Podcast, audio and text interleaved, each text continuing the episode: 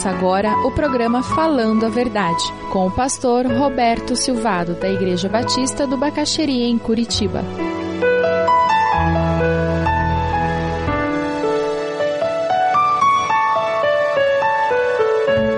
O conceito de que tudo que eu tenho e tudo que eu sou pertence a Deus muda a nossa percepção da vida. E sabe, quando você vive com esse conceito, ninguém vai manipular você e fazer você entregar dinheiro para o que não deve ser entregue. Agora, se você acha que o dinheiro é teu, o emprego é teu, a vida é tua, aí você vai emprestar dinheiro dos outros, vai lá naquela igreja entregar o dinheiro, que o pastor lá me prometeu que eu vou ganhar dinheiro em cima disso. Na realidade é essa a proposta. Se eu não tenho uma percepção correta dos bens materiais, aí eu vou fazer esse tipo de troca. Eu vou entregar o dízimo lá. Nossa, se eu não colocar lá, garanto que essa semana todo mundo vai ficar doente lá em casa eu vou deixar na farmácia. Ou eu vou bater o carro.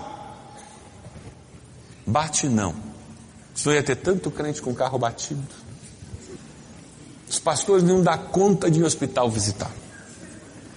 As farmácias não estão tá ricas. Porque Deus não é vingativo. Deus é fiel. E toda vez que Ele permite uma aprovação no nosso caminho, é porque Ele quer nos ensinar alguma coisa. E é por isso que às vezes você é fiel no dízimo e o dinheiro continua curto. Porque Deus está muito mais interessado no teu caráter do que na tua conta bancária. O teu gerente do banco está interessado na tua conta. Interessadíssimo. Na conta, não em você. Deus está interessado em você. Como ele é o dono do ouro e da prata, aquilo ali é que era para ele. Esse problema financeiro que você tem, ele resolve num tapa. Mas ele está interessado no teu caráter, na tua pessoa. E Deus coloca dinheiro na conta de muita gente. A questão é como você se relaciona com aquele dinheiro que caiu na sua conta. Se você entende que Deus é fiel e que o dízimo pertence ao Senhor e que o restante pertence ao Senhor, aí fica mais fácil você viver. Veja lá Malaquias 3:8. Eu pergunto, será que alguém pode roubar a Deus cegueira espiritual? Mas vocês têm roubado e ainda me perguntam como é que estamos te roubando? Vocês me roubam nos dízimos e nas ofertas. Todos vocês estão me roubando e por isso eu amaldiçoo a nação toda. Eu, Deus Todo-Poderoso, ordeno que tragam todos os seus dízimos aos depósitos do templo para que haja bastante comida na minha casa. A tribo de Levi não tinha terra para cultivar, era uma sociedade agrícola, então se o povo não trouxesse 10% das colheitas para o templo, os levitas não tinham como se sustentar, e veja o que acontece. E verão que eu, ele, ele continua, tragam os dízimos aos depósitos do templo para que haja bastante comida na minha casa. Ponham-me à prova e verão que eu abrirei as janelas do céu e farei cair sobre vocês as mais ricas bênçãos. Não deixarei que os gafanhotos destruam suas plantações, suas parreiras darão muitas uvas, todos os povos dirão que vocês são felizes, pois vocês vivem numa terra boa e rica. Eu, Deus Todo-Poderoso, falei. Aqui tem um conceito muito importante nos nossos dias. Existe um grupo que prega o que é chamado teologia da prosperidade, que é o toma lá da cá com Deus. Você é filho do rei, você dirige carro importado, mora em mansão, porque filho do rei mora assim, né? Existe um, um erro básico em termos de premissa aqui. Deus nunca disse, nunca disse, que alguém ia ser rico por servir a Deus, financeiramente. Não existe um texto bíblico. E esse texto até é usado, porque era uma sociedade agrícola e ele disse que as plantações iam produzir mais, e é verdade. Mas você, quando lê a Bíblia, você tem que ler a Bíblia inteira e não o que convém. Se você observar, o objetivo de Deus fazer com que as plantações produzam mais, em que as pessoas consigam ter mais resultado na agricultura, qual era? Veja ali no finzinho do versículo. Para que todos os povos saibam que o quê? Que Deus abençoou seu povo. Sabe por que, que Deus permite que você tenha a educação que você tem? Que você more na casa que você mora?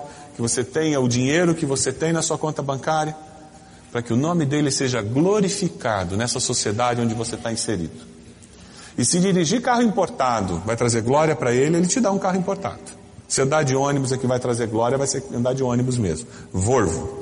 E vermelho ainda.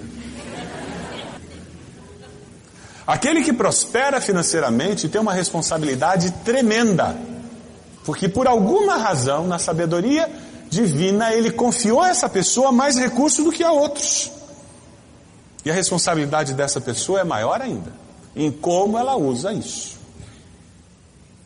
Eu quero lançar um desafio aqui. Próxima vez que você receber um aumento de salário, você não vai mudar o nível de vida que você tem. Próxima vez que você receber um aumento de salário, você vai dizer: Louvado seja Deus, eu não vou mudar um milímetro para cima meu padrão de vida. Eu não vou comer coisa mais cara, eu não vou sair mais no restaurante. Sabe por quê? Porque eu quero ter liberdade financeira. E eu quero olhar e dizer: Deus, como é que esse dinheiro pode ser usado para abençoar, para trazer glória para o teu nome? Uma das grandes dificuldades que as famílias têm é porque elas vão receber o aumento daqui a três meses e já começaram a gastar por conta. E isso acontece quando eu não entendo que o dinheiro não é meu, é de Deus. Então eu tenho que pedir ao dono do dinheiro permissão para usar esse dinheiro. Quando você paga aluguel da sua casa, se você mora de aluguel ainda, gostou do ainda? Casa própria é sonho que tem que ser acalentado no coração de todo mundo. Você mora de aluguel ainda, quando você paga aquele aluguel mensal, você está reconhecendo quem é o dono da casa. Não é dinheiro jogado fora. Algumas pessoas dizem que pagar aluguel é jogar dinheiro fora. Não é não.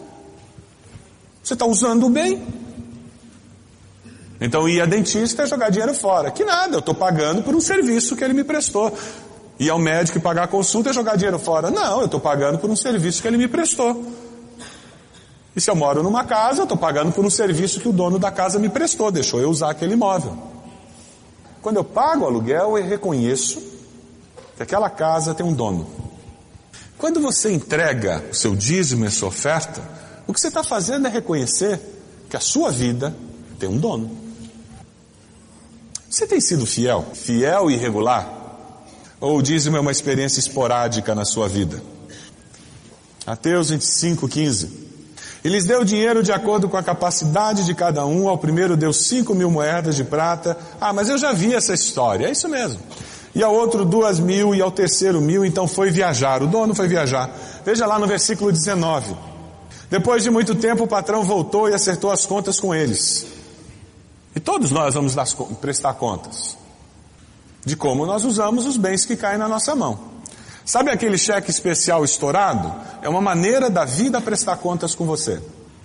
E usar o gerente do banco para trazer bom senso a você e fazer você enxergar que tem que mudar teu orçamento. E a minha recomendação para você que vive com cheque especial estourado, sabe qual é? Você vai, senta naquela cadeirinha na frente do gerente do seu banco e diz assim: Eu queria pedir um favor ao senhor. E gerente adora fazer favor para a gente, não é mesmo? Ele vai dizer: O que, que o senhor deseja? Eu queria que o senhor cancelasse o meu cheque especial. Aí você pega aquele valor que você deve, você negocia com ele, vai ser uma taxa de juros bem mais baixa do que no cheque especial. Então você vai ter que pagar durante alguns meses aquela dívida. E você pede para ele: Eu não quero mais limite no meu talão de cheque. O meu gerente fica louco comigo, porque ele vive querendo aumentar o limite. Eu digo: Para quê? Eu não vou usar. Não, mas é bom o senhor ter. Eu disse: Eu não quero, eu não vou usar. Nós temos o menor limite que o banco permite. E eu ainda fui no gerente e pedi para ele tirar esse limite dos caixas automáticos, porque se a gente for raptado, eu a Ed, o cara vai chegar com cartão ali e não vai saber qual é o limite que a gente tem. Para muitas pessoas, cartão de crédito e cheque especial é maldição em vez de ser bênção. E a melhor coisa que você tem que fazer é cancelar esse cheque especial. Porque o dinheiro que você está gastando não é seu, é de Deus. Você está gastando dinheiro dos outros. E você acha que Deus fica contente com isso? Eu tenho descoberto que muitas pessoas não são fiéis nos dízimos e nas ofertas, porque a vida financeira delas é uma grande bagunça. Nunca fizeram orçamento. Por favor, faça um orçamento. E siga o orçamento. Se você não tem a menor ideia de onde vai o dinheiro que você ganha, e creiam-me, existem pessoas que não sabem quanto ganham. Faça um orçamento e controle os seus gastos. Faça um orçamento e controle os gastos. Se você deseja adquirir a mensagem que acabou de ouvir, ligue para 41 33630327. Mencione o título ou o dia da mensagem e envie um e-mail para vida@ibb.org.br.